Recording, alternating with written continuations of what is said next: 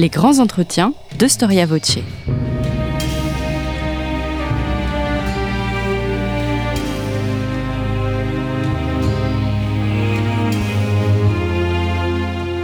On retrouve Christophe Dickès.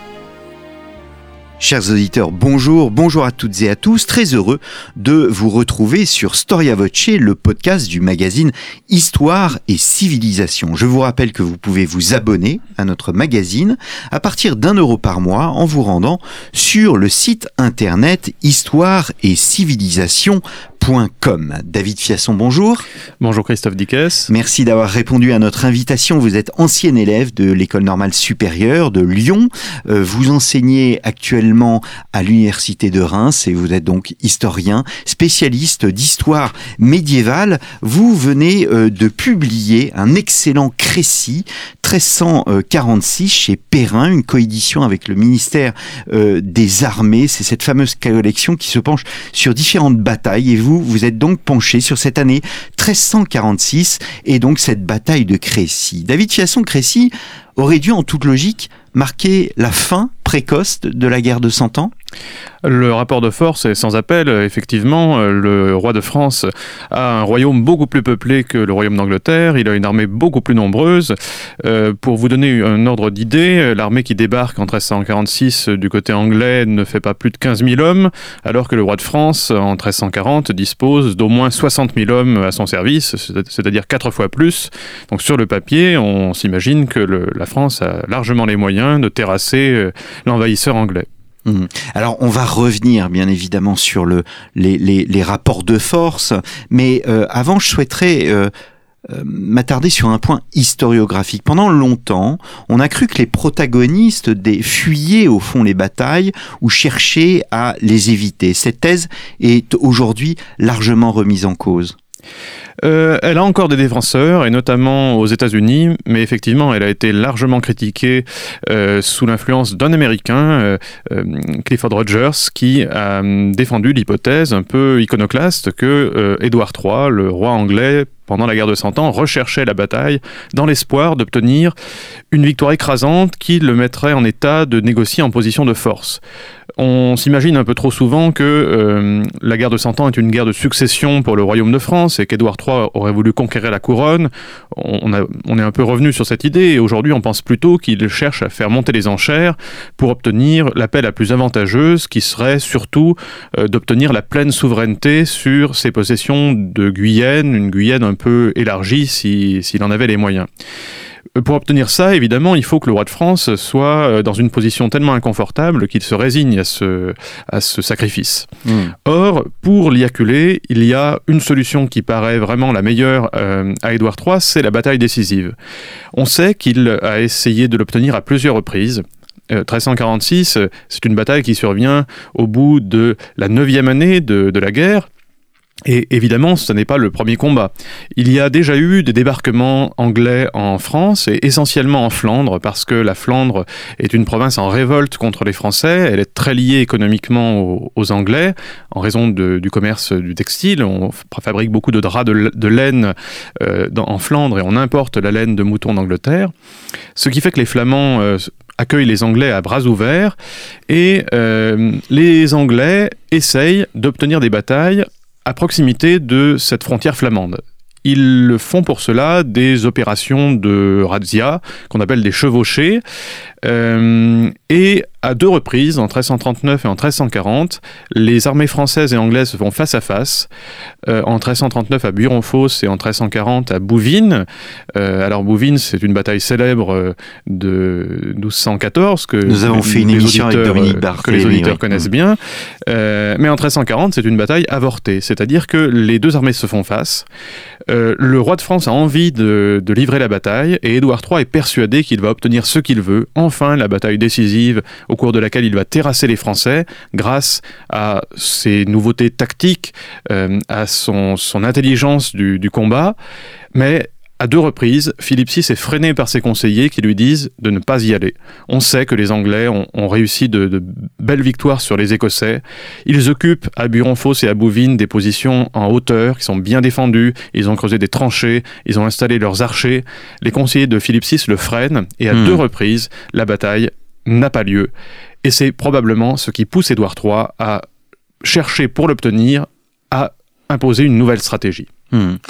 Alors les Anglais débarquent en Normandie le 12 juillet 1346 euh, au matin. Pourquoi la Normandie? Pourquoi pas Bordeaux? Pourquoi pas la Bretagne ou bien même le, nord de la France?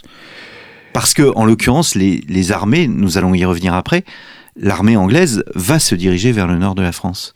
Oui, tout à fait. Euh, vous avez raison, il y a trois destinations possibles euh, qui paraissent plus naturelles sur le papier.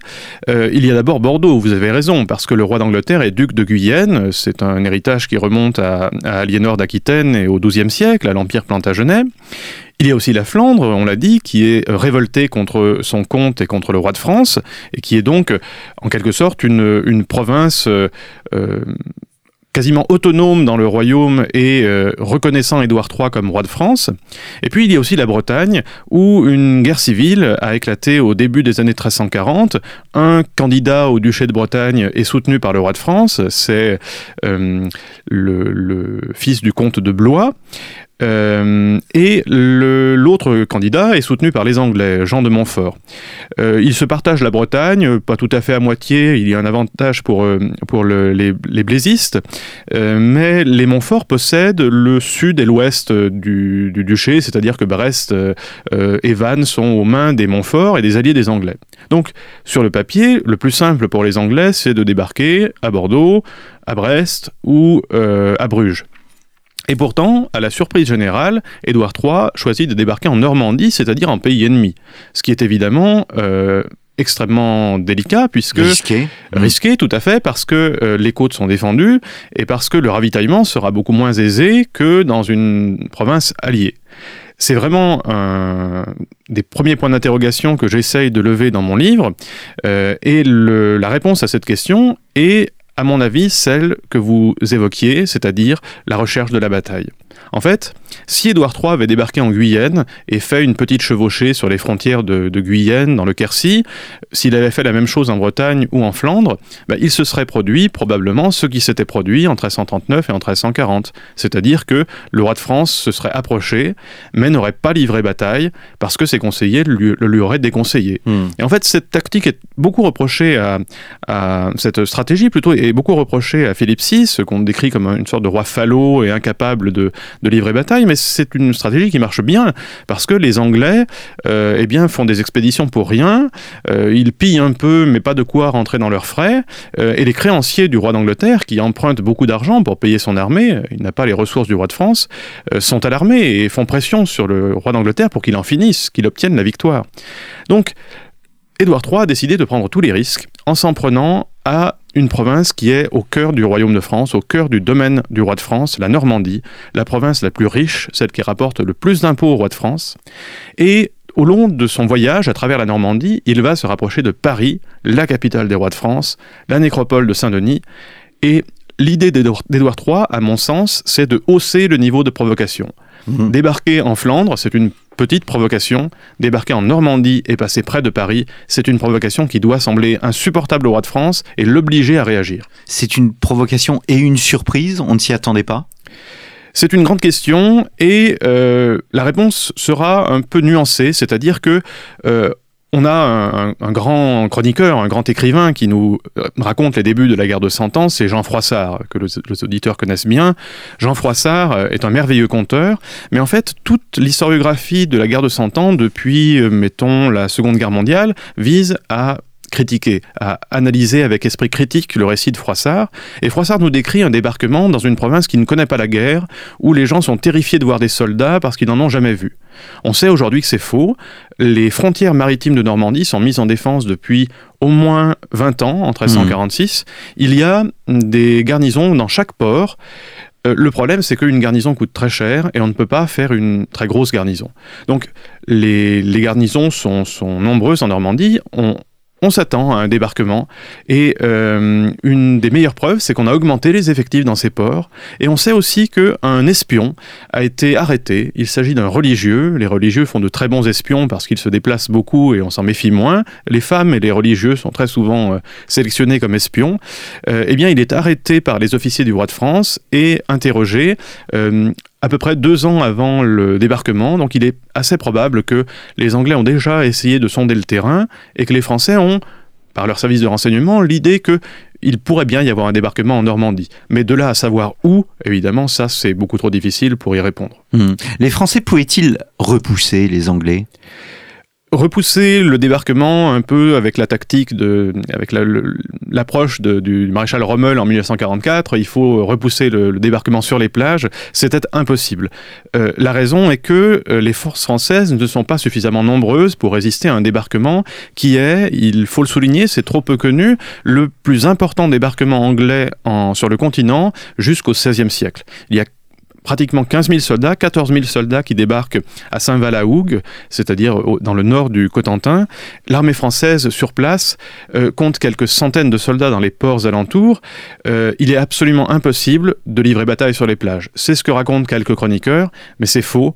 Euh, on le sait par le, les carnets des, des conseillers d'Édouard III. On sait qu'aucune bataille n'a été livrée sur les plages. En fait, les Français mènent des combats de retardement, c'est-à-dire qu'ils doivent euh, faire en sorte qu'Édouard III avance suffisamment lentement pour que le roi de France ait le temps de convoquer son armée, parce que cette armée est une armée féodale qui est lente à mobiliser euh, et qui ne peut pas réagir dans l'instant au moment du débarquement. Hmm. Alors il y a une anecdote qui est celle d'Édouard qui perd l'équilibre en mettant le pied en France, se, cassant le nez. Euh, c'est une anecdote qui est vraie c'est vraisemblablement un lieu commun, un topos littéraire. En fait, c'est une histoire qu'on retrouve déjà euh, dans les récits concernant Jules César et euh, dans les récits concernant Guillaume le Conquérant, qui euh, débarque en Angleterre avant la bataille d'Hastings et qui tombe sur la plage en expliquant à ses compagnons qu'il a embrassé le pays mmh. de, ses mains.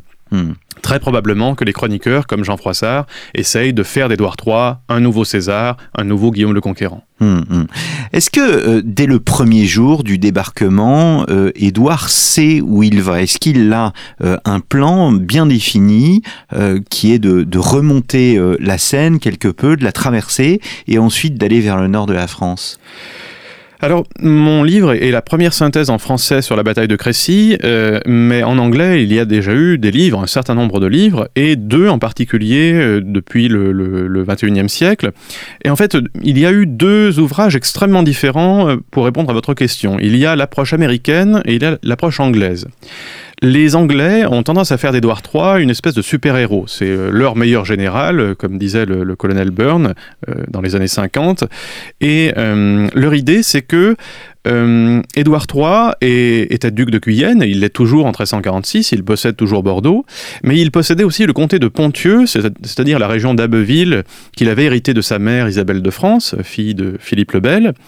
Alors le Ponthieu lui a été confisqué au début de la guerre, Philippe VI l'a conquis, mais l'idée des historiens anglais, et en particulier d'Andrew Hayton, c'est que euh, Édouard III débarque en Normandie et a l'idée, a déjà son itinéraire en tête, il va approcher Paris, puis il va remonter vers le nord en direction d'Abbeville pour livrer bataille dans le comté de Ponthieu, hmm en claire euh, revendication de la souveraineté sur ce territoire.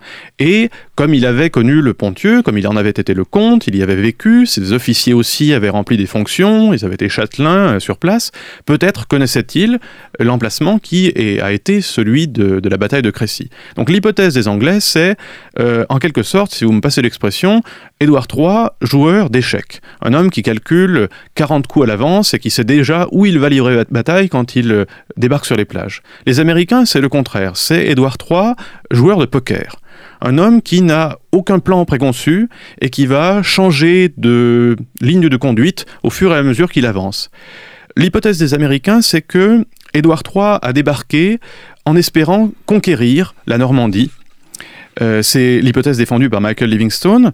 Euh, les, des Normands euh, qui se livraient à une guerre privée, ont fui la Normandie et ont rejoint la cour anglaise, un peu comme avaient fait les Bretons, euh, qui se déchiraient les uns les autres et on cherchait du secours soit du côté du roi de France, soit du côté anglais.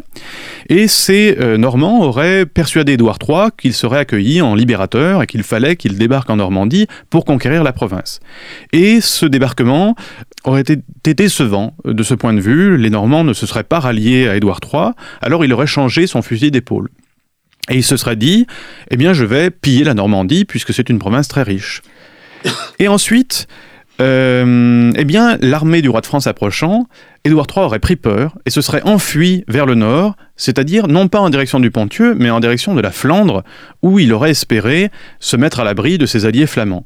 Ça, c'est l'hypothèse des Américains qui font d'Édouard III un homme qui calcule très peu et un homme beaucoup plus chanceux que, talentueux, et j'avoue que je suis beaucoup plus proche des Anglais. Euh, je pense qu'Édouard III avait mûrement réfléchi son plan avant de débarquer en Normandie. Hmm. Alors, il doit euh, traverser, enfin, il a en face de lui deux obstacles, la traversée de la Seine, mais aussi la traversée de la Somme. Oui, tout à fait. On pourrait peut-être revenir aussi sur d'autres traversées. Un des arguments des Américains, c'est de dire que euh, les Anglais avancent à 17 km par jour en Normandie et à 24 km par jour après leur traversée de la Seine. Et euh, Michael Livingstone nous dit, eh bien voilà, euh, ils avancent à 17 km par jour en Normandie parce qu'ils prennent leur temps, ils espèrent conquérir, ils veulent piller. C'est beaucoup, il y a beaucoup d'effectifs? Il y a à peu près 14 000 hommes qui ont débarqué avec euh, euh, Édouard III, 14 000 soldats, euh, mais ce ne sont pas tous les hommes qui ont débarqué. Il faut imaginer qu'il y en a probablement le double. Chaque chevalier débarque avec un page et un valet d'armes. il y a du personnel pour un personnel de génie pour construire des ponts. il y a donc des ouvriers. Il y a également des canonniers puisque hmm. des canons ont été transportés. Donc il y a probablement peut-être pas loin de 30 000 hommes qui débarquent en, en Normandie. C'est une armée colossale. Et euh, une avancée à, 17, à, 24 km par jour, c'est une avancée euh, rapide après la Seine. 17 km, c'est plutôt lent. Mais en fait, je crois que ça s'explique par des raisons géographiques. Le Cotentin, au Moyen Âge, on l'appelle l'île du Cotentin. C'est une presqu'île qui est tellement traversée par des marais, par des rivières, qu'elle est presque isolée du continent. Et en fait, les Anglais avancent lentement en Normandie parce qu'ils doivent improviser des ponts à chaque cours d'eau qu'ils rencontrent. Or, les Français ont fait ces travaux de retardement, ils ont démoli les ponts, et c'est ce qui fait que euh, l'avancée des Anglais est lente. Alors évidemment, construire un pont sur la rivière Douve euh, à proximité de 40 ans, c'est une chose, euh, mais un pont sur la Seine, c'est autre chose, évidemment. Et là, Édouard III multiplie les tentatives, il essaye de traverser à différents endroits de la Seine, et il y a un jour où il va réussir à traverser sur le pont de Poissy, grâce aux travaux de ces pontonniers qui en un jour vont réparer un pont brisé.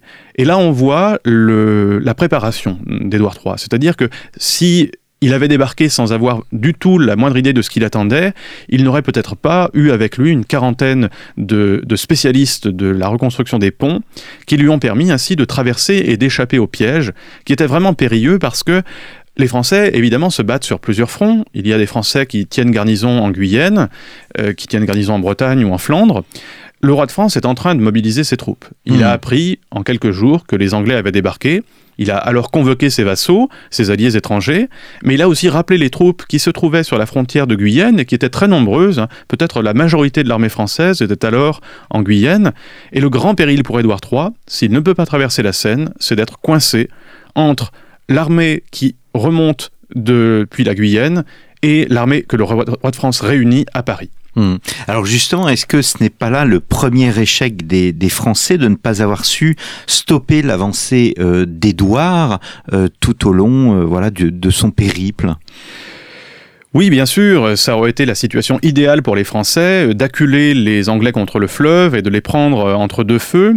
Mais il faut bien voir que euh, ça aurait été très difficile à réaliser parce que l'homme qui commande l'armée française en Guyenne, c'est Jean, duc de Normandie, justement, le futur Jean le Bon, qui est un personnage assez entêté.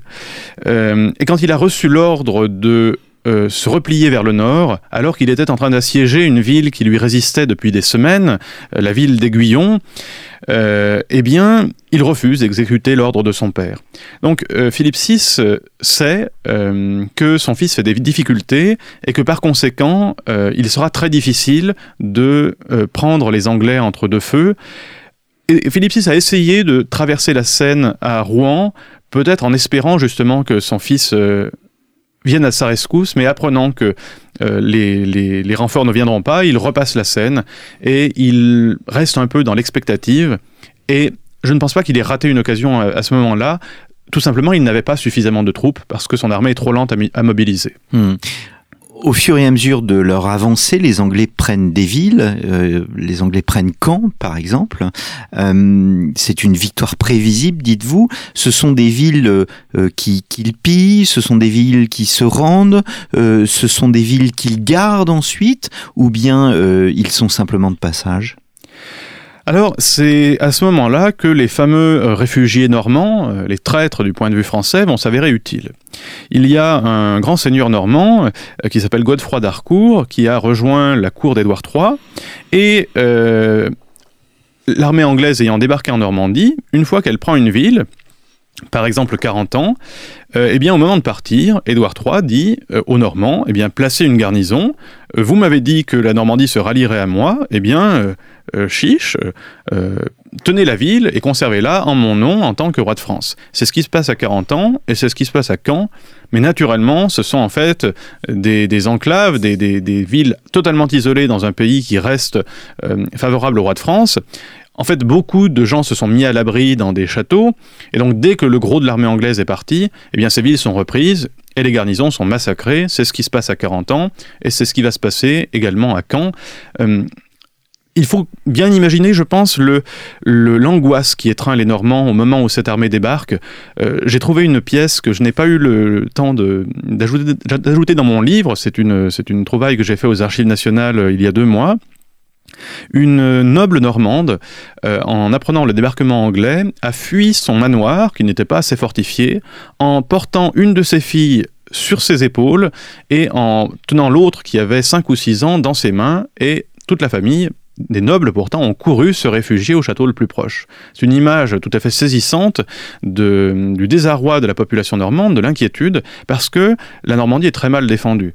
Euh, la Normandie est en paix depuis euh, trop longtemps, en quelque sorte, et les réparations, l'entretien des fortifications ont été négligés, et quand, par exemple, n'est pas défendu par une muraille euh, suffisante, il y a des abbayes fortifiées, il y a un château, hmm. mais il n'y a pas d'enceinte. Et donc, effectivement, la prise de la ville de Caen est une Peut-être pas une formalité, mais une victoire prévisible. Hum, hum. Vous êtes à l'écoute de Storia Voce et je reçois David Fiasson, auteur du livre Crécy 1346, un ouvrage paru chez Perrin en coédition avec le ministère des Armées dans la fameuse collection euh, Champs euh, de bataille. Nous vous rappelons que ce podcast vous est offert par notre rédaction avec le soutien de l'association Storia Voce. Vous pouvez toujours nous soutenir, euh, soutenir notre association.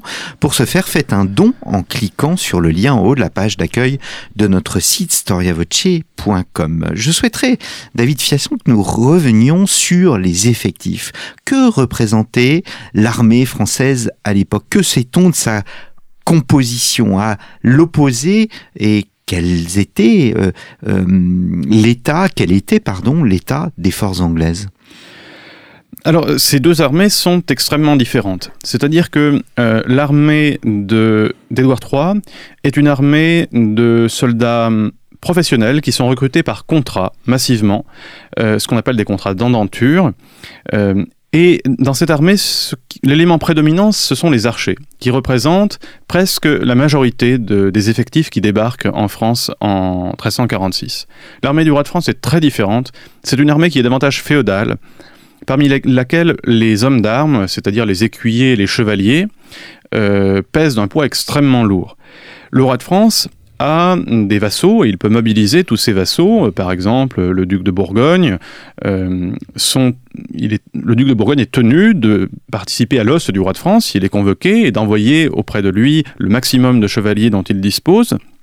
Mais le roi de France a aussi conclu des traités avec de nombreux princes européens qui doivent semblablement lui envoyer des troupes euh, et principalement des, hommes d'armes, une cavalerie lourde. C'est le cas du roi de Bohême, euh, Jean l'Aveugle, c'est le cas du fils de Jean l'Aveugle, euh, le jeune Charles, roi des Romains, futur empereur du Saint-Empire romain germanique. Euh, et Philippe VI a réussi le coup de maître de euh, fédérer autour de lui l'ensemble ou presque de la frontière orientale du royaume, et notamment le Dauphiné, qui lui euh, apporte également une aide précieuse, et la Savoie, ce qui est vraiment un exploit parce que Savoie, la Savoie et le Dauphiné se font la guerre depuis très longtemps, donc on aurait pu craindre que le roi de France ayant obtenu l'accord du Dauphiné, l'appui du Dauphiné, la Savoie est basculée dans le camp anglais. Il en a été question pendant quelques mois, mais le roi de France a réussi cette prouesse diplomatique de multiplier les soutiens, ce qui fait qu'il dispose d'une armée extrêmement nombreuse, avec beaucoup de chevaliers. Euh, on estime qu'il a 30 000 hommes d'armes et 30 000 hommes de pied à son service, euh, mais évidemment c'est l'effectif total sur l'ensemble du royaume. Il faut en soustraire une partie importante qui se trouve en Guyenne, et le roi de France ne dispose donc pas de toutes ces forces-là à Crécy. Il a probablement 20 000 ou 25 000 hommes au maximum. Hmm. Et du côté anglais, donc? Du côté anglais, il y a 14 euh, 000 soldats qui ont mhm. débarqué en Angleterre, et euh, parmi ces soldats, les chevaliers sont nettement moins nombreux. C'est-à-dire que euh, Là où la chevalerie est probablement la force prédominante de l'armée française, c'est l'archerie qui est dominante du côté anglais. Il y a aussi des piquiers. Les Anglais, en fait, ont développé une tactique en Écosse qui consiste à ne jamais lancer l'attaque, une tactique strictement défensive qui vise à attendre que l'ennemi attaque avec sa cavalerie et à briser cette charge de cavalerie au moyen des archers et au moyen des piquiers. C'est ce qui a très bien réussi contre les Écossais à de nombreuses reprises euh, sous le règne d'Édouard III. Et en fait, c'est cette tactique que Édouard III essaye de dupliquer sur le continent. Hmm. Alors, euh, est-ce qu'il y a un débat sur le lieu exact de, l'affrontement? Est-ce que Crécy est à la guerre de Cent Ans, que Scalesia est à la guerre des Gaules? Alors, il, n'y a pas d'écart aussi important en termes de kilomètres, on ne change pas de région, mais il y a effectivement un débat euh, qui a été lancé par euh, ce fameux historien américain Michael Livingstone, euh, qui, dans les années 2010, a formulé une hypothèse, celle d'une erreur dans l'attribution traditionnelle du lieu de la bataille. En fait, le champ de bataille est euh, connu par la carte de Cassini, la célèbre carte de Cassini qui date du XVIIIe siècle, du milieu du XVIIIe siècle.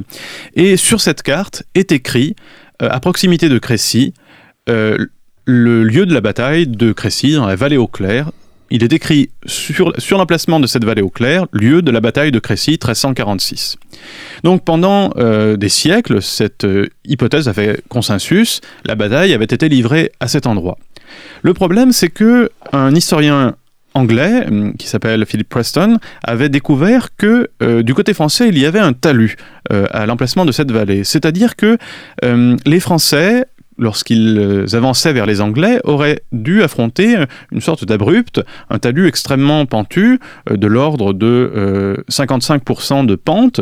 Alors, à vélo, ce serait vraiment affreux à monter, 55%, mais évidemment, on est dans le Pontieux, donc c'est pas les Alpes, ça ne cumule pas à des milliers de mètres d'altitude, c'est simplement un, talus de peut-être 5 mètres d'altitude, mais...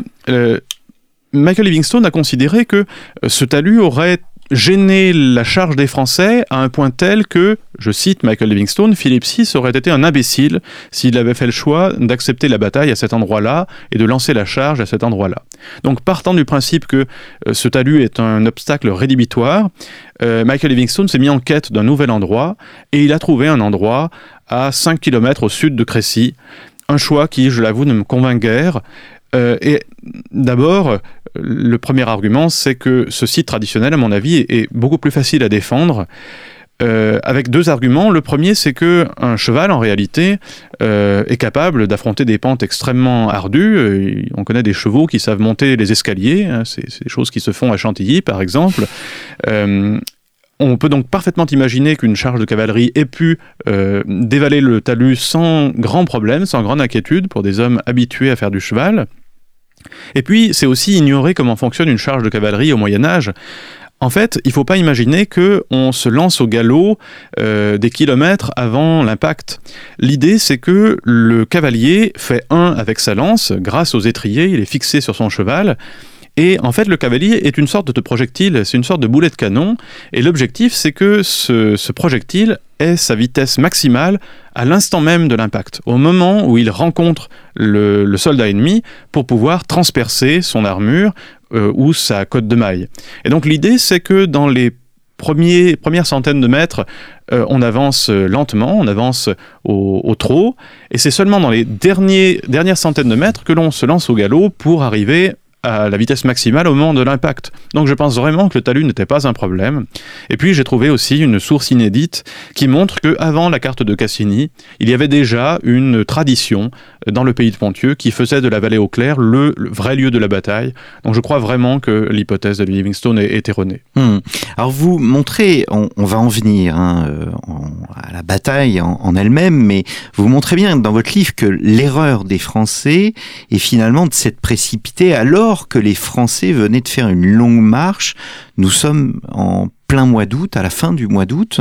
Euh, pourquoi cette précipitation? Est-ce que euh, le, roi de France voulait euh, véritablement se lancer immédiatement dans l'affrontement?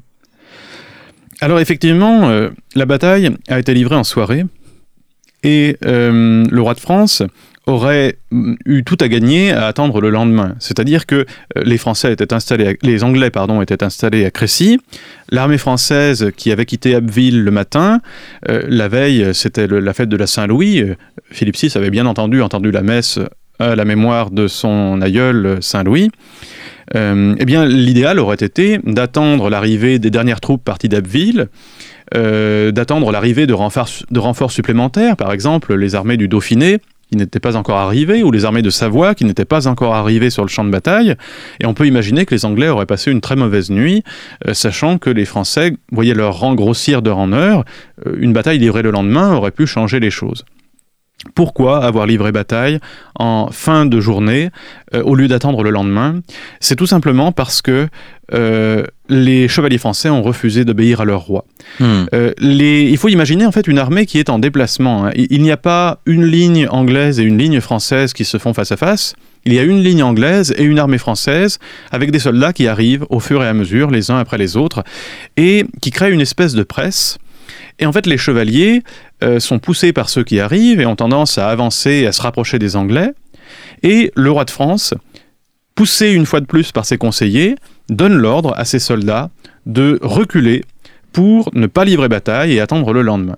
Mais il faut se mettre à la place de chevaliers qui ont été mobilisés en 1339, en 1340, et à chaque fois qui ont été freinés dans leur élan, dans leur volonté de livrer bataille. Une fois de plus, le roi refuse de livrer bataille.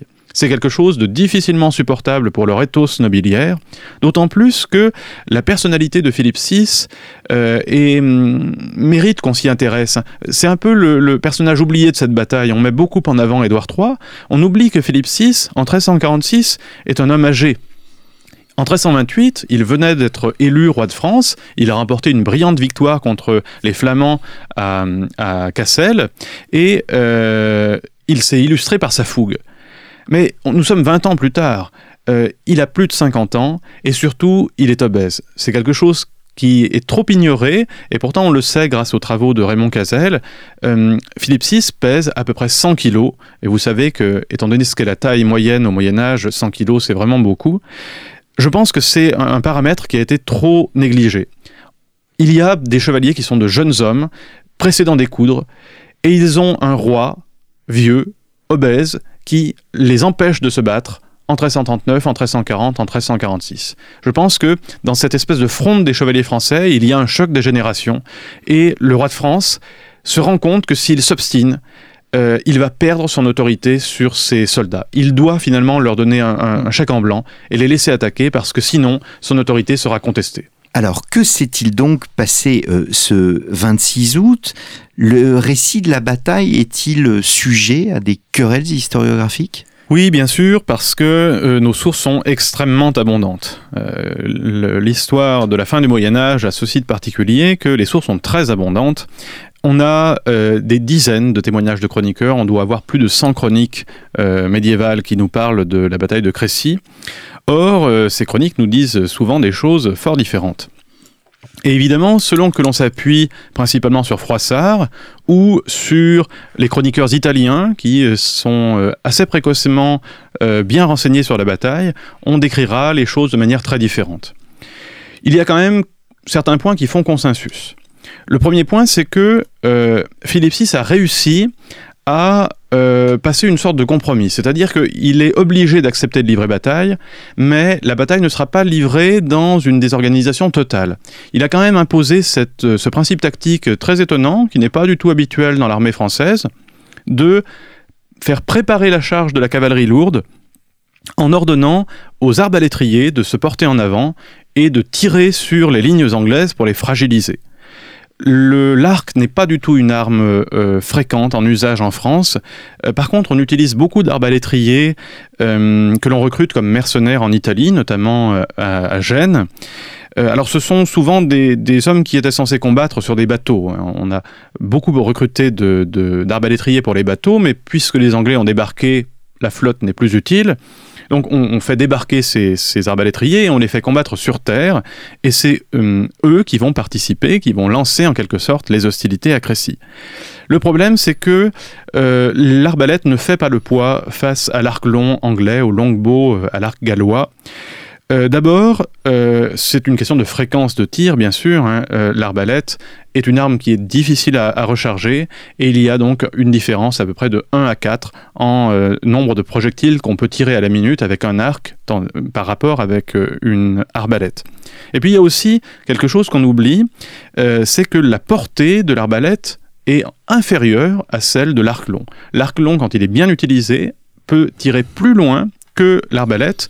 Et donc, dans ces conditions, il faut imaginer des arbalétriers génois qui ont avancé au devant des lignes euh, françaises, qui tirent sur les lignes anglaises, mais dont les flèches tombent euh, devant les Anglais ou alors, si euh, suffisamment pour les atteindre, ils se trouvent sous le feu des euh, archers anglais. Or, ils sont privés de leurs boucliers, leurs précieux boucliers, qui sont l'arme indispensable pour l'arbalétrier, le pavois, derrière lequel ils se protègent pour recharger leurs armes.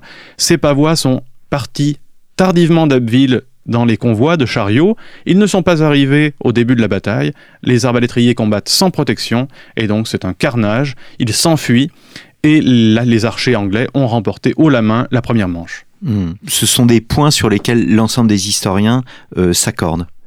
Euh, c'est tout à fait cela. Euh, on, peut considérer que le duel des archers et des arbalétriers fait consensus dans l'historiographie. Hmm, hmm. Alors, en quelque sorte, la, la supériorité, c'est même complètement paradoxal, mais c'est la supériorité numérique des Français qui s'est retournée contre eux. Effectivement, parce que cette supériorité euh, n'est absolument pas euh, utile sur un champ de bataille étroit. Euh, on a du mal à imaginer ce qu'est la topographie de Crécy. Hein. On ne sait pas exactement où étaient des zones boisées, par exemple, des zones découvertes.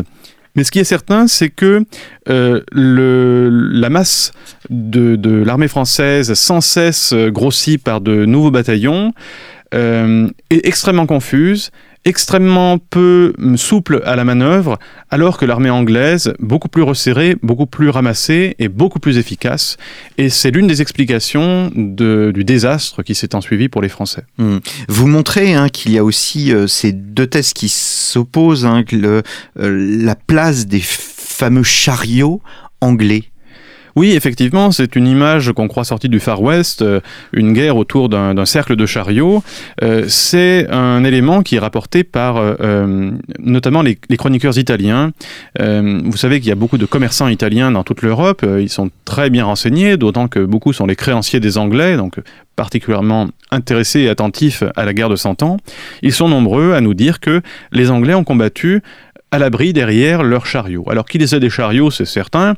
Euh, une armée ne peut pas vivre sur le pays au Moyen Âge. 14 000 hommes ne peuvent pas suffire, ne peuvent pas se contenter du pillage pour euh, vivre. Il faut emporter des vivres.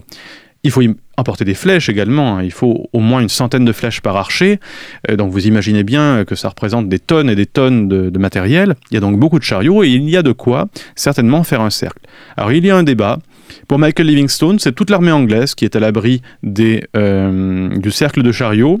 Pour les historiens anglais, et je suis de leur avis, euh, le cercle de chariots protège l'arrière de l'armée anglaise. C'est là que les Anglais ont placé leurs chevaux, parce que les Anglais ont cette particularité de combattre à pied.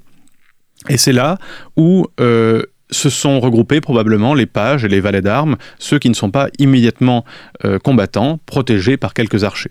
Alors le gros de l'affrontement se passe devant les lignes anglaises, mais il y a eu également sans doute des affrontements autour du cercle de chariot au cours de la bataille. Hum, hum. Et l'autre thèse donne beaucoup plus de place aux charges de la cavalerie, c'est bien cela? Oui, en fait, c'est la lecture de Jean Froissart et de Jean Lebel, de ces chroniqueurs mmh. euh, continentaux, euh, pour qui la guerre, c'est une affaire de chevalerie. Ce sont des passionnés de la chevalerie. On n'imagine pas se battre derrière des chariots, donc. Effectivement, ça ne paraît pas très chevaleresque. Et donc, ce qu'ils décrivent, c'est un combat, un affrontement. Euh, une charge de, cavalerie qui est brisée par l'armée ennemie avec un, rôle dévolu aux archers qui est très discret. C'est-à-dire que si vous lisez Froissart et Jean Lebel, vous avez du mal à comprendre que ces charges se sont brisées sur, euh, sur les archers. On a l'impression qu'il y a eu vraiment des combats de, de, beaucoup, plus, chevaleresques. Mais en réalité, il faut imaginer que ces charges de cavalerie françaises successives ont été brisées parce que euh, les flèches ne peuvent pas traverser l'armure euh, à longue distance. Hein. C'est ce qu'on a trop tendance à voir dans euh, certaines séries de, de, fantasy, par exemple. On se demande pourquoi les héros portent des armures alors que les flèches les traversent comme si c'était une chemise. En réalité, les armures sont solides et peuvent suffire à, protéger leurs porteurs des flèches, mais les chevaux ne sont pas protégés. Et en fait, le problème de ces charges de cavalerie française, c'est qu'elles vont à chaque fois se heurter à un déluge de flèches qui tue les chevaux, et une fois que le cheval est mort, le cavalier est coincé sous son cheval, il a une jambe coincée, et les Anglais peuvent allègrement envoyer des soldats, des, unités spécialisées de coutiliers euh, gallois, qui vont achever les, pauvres Français coincés sous leur cheval et euh, les égorger en soulevant leur casque. Hum, hum. Du coup, les autres charges de cavalerie ne peuvent évoluer à cause précisément de ces chevaux morts? Oui, absolument. Il faut imaginer hmm. que euh, de fur, au fur et à mesure, de charge en charge, il y a une espèce de rempart de, chevaux morts, un amoncellement de cadavres euh, qui rend impossible la charge droit sur l'ennemi euh, et qui rend nécessaire de contourner soit par la gauche, soit par la droite. Et c'est là que la masse des troupes françaises se retourne contre elles, c'est-à-dire que on a des troupes toujours plus nombreuses qui doivent charger dans un tunnel toujours plus étroit. Et c'est la raison pour laquelle, même si évidemment, on ne peut pas imaginer un déluge de flèches continu. Euh, les Anglais ont dû euh, venir à bout de leurs flèches à un moment ou à un autre, même en allant courir euh, récupérer quelques flèches tombées au-devant d'eux. mais en fait, les Français offrent une cible parfaite. Ils sont très nombreux dans une espèce de tunnel, ce qui fait qu'il est de plus en plus facile de les abattre et euh, leurs charges sont de moins en moins efficaces, même si tout de même, il faut le signaler, euh, il, y a, euh, il y a eu des moments dans la bataille où les Français ont pu sembler à leur avantage. Hmm. La bataille se poursuit le dimanche? Alors, euh, la bataille, effectivement, euh, se poursuit le dimanche parce que euh, la nuit est tombée et a empêché la poursuite des combats. On oublie trop souvent qu'au Moyen-Âge, la nuit est un paramètre extrêmement important. On a du mal à y voir. Certains chroniqueurs affirment que Édouard III regardait la bataille depuis un moulin et qu'il aurait incendié le moulin pour donner de la clarté à ses soldats.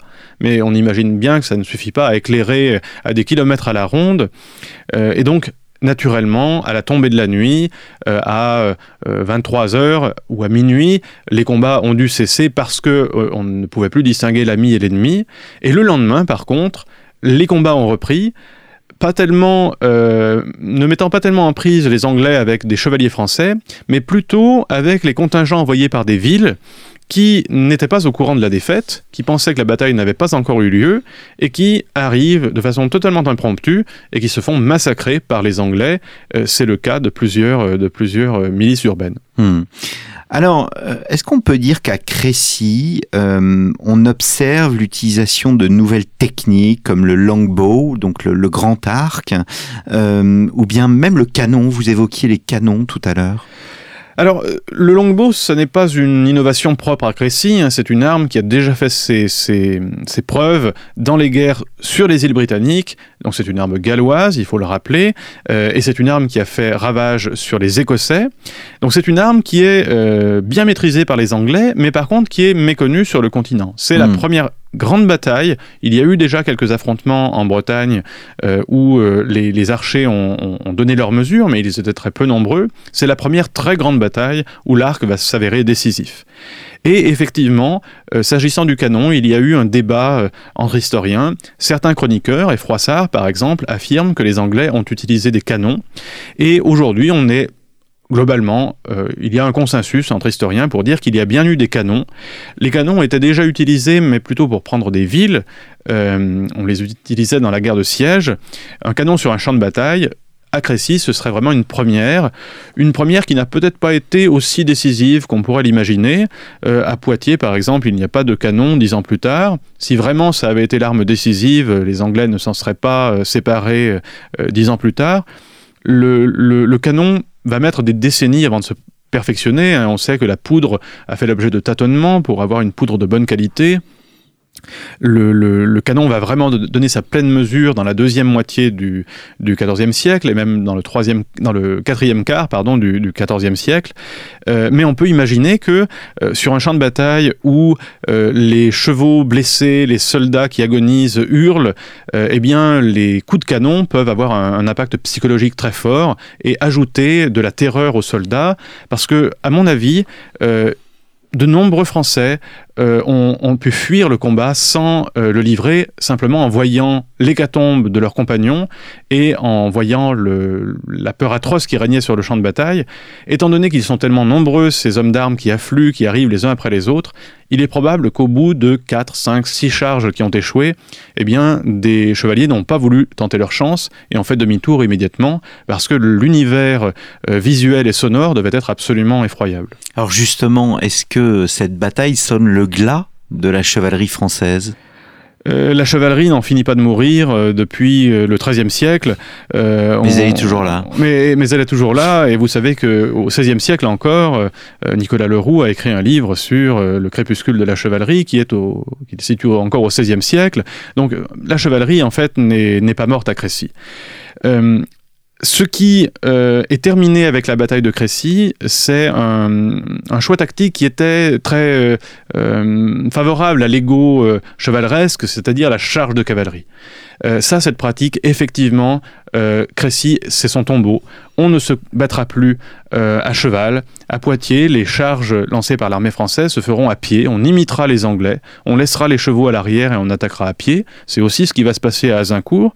Et la charge de cavalerie sera limitée à des opérations tactiques plus subtiles, des attaques de flanc, des attaques de revers mais les charges droit sur l'ennemi à cheval, c'est terminé. Ça, c'est un acquis de Crécy. Par contre, l'image de la chevalerie n'est absolument pas remise en cause. Euh, il y a du côté d'Édouard III une, sorte de culte de la chevalerie. Euh, Édouard III se considère volontiers comme le, nouveau roi Arthur, le nouvel Arthur. Euh, il a fondé, à partir justement des vainqueurs de la bataille de Crécy, l'ordre de la Jarretière, le célèbre ordre de la Jarretière, et ses rivaux français vont faire exactement la même chose. En fait, la bataille de Crécy marque le début d'une floraison d'ordre de chevalerie qui montre bien que les rois continuent d'accorder un grand prix à, leur noblesse combattante. Hmm. Quelles sont les conséquences de cette défaite française? Est-ce que, au fond, les Français tirent une leçon à la fois politique, militaire de cette bataille? Euh, les conséquences militaires de la bataille sont assez modestes, euh, puisqu'au fond, Édouard III a assiégé Calais et a réussi à prendre la ville en 1347, mais c'est son seul gain tangible, alors ce n'est pas rien, il a une nouvelle porte d'entrée pour envahir la France, une porte d'entrée plus durable que la Bretagne et la Flandre, la fidélité chancelante, mais il n'a pas réussi à conquérir la, couronne de France. Euh, certains historiens d'ailleurs lui ont reproché, le colonel Byrne, dans les années 50, euh, eh bien, estimait que Édouard III avait raté le coche. Ayant battu Philippe VI, il aurait dû marcher sur Paris, prendre la capitale et se faire sacrer roi de France à Reims. C'est une euh, victoire facile euh, à, raconter ainsi 500 ans après. En réalité, il faut bien imaginer que Philippe VI n'est pas complètement démuni. D'abord, toutes les troupes françaises n'ont pas donné à Crécy. Il y a des troupes qui sont encore en marche qui viennent de la du Dauphiné, de la Savoie. Euh, il a sa fameuse armée qui vient de Guyenne, l'armée commandée par son fils qui arrive. Euh, et par conséquent, euh, une attaque anglaise sur Paris aurait été un suicide. Hmm. Ce qui marche bien du côté anglais, c'est la tactique défensive, où on laisse l'ennemi attaquer. Mais naturellement, Philippe VI n'aurait pas fait deux fois la même erreur, il n'aurait pas de nouveau donné dans le panneau. Donc, prendre, essayer de prendre Paris plutôt que Calais, c'était une absurdité. Par contre, euh, Crécy a tout de même eu un, impact politique euh, notable. en fragilisant la position politique du roi Philippe VI. certains dans le royaume se demandent si cette défaite de Crécy n'est pas une ordalie, n'est pas un jugement de Dieu et une punition de Dieu contre l'éviction d'Édouard III, qui, on le rappelle, en 1328, a été évincé de la couronne de France, alors que par sa mère, il était le plus proche héritier de, la couronne. Euh, eh bien, en fait, le, roi Philippe VI lui-même semble avoir douté parce que euh, sur son lit de mort, il a appelé euh, ses fils et il leur a présenté un mémoire euh, récapitulant ses bons droits à la couronne de France. Alors ça, c'est un argument qui aurait beaucoup intéressé Nietzsche. Quand on éprouve le besoin de se justifier, ça n'est jamais bon signe. Hein. eh bien, le, roi, le roi Philippe VI s'y fait rédiger par ses légistes un mémoire pour défendre ses droits, c'est qu'au fond de lui, euh, il sent bien qu'il y a un problème et qu'il y a un doute. Hmm. Donc, euh, incontestablement, il y a une fragilisation de son pouvoir, euh, et on voit même des évêques, voire des capitaines, commencer à vaciller et se rallier, notamment sur la frontière avec les armées anglaises. On voit l'évêque de Maizet prêter allégeance à Édouard III, vraisemblablement frappé par la dimension miraculeuse qu'il prêtait à la bataille de Crécy. Hmm. Eh bien, merci beaucoup, David Fiasson, d'être venu à notre micro. Donc, Crécy 1346, un ouvrage paru chez Perrin, une coédition avec le ministère des Armées dans la fameuse collection Champ de bataille, je crois, qui est dirigée par Jean Lopez. Absolument. Merci beaucoup, euh, chers auditeurs, pour votre fidélité et je vous donne rendez-vous la semaine prochaine pour un nouveau numéro de nos grands entretiens. Merci beaucoup.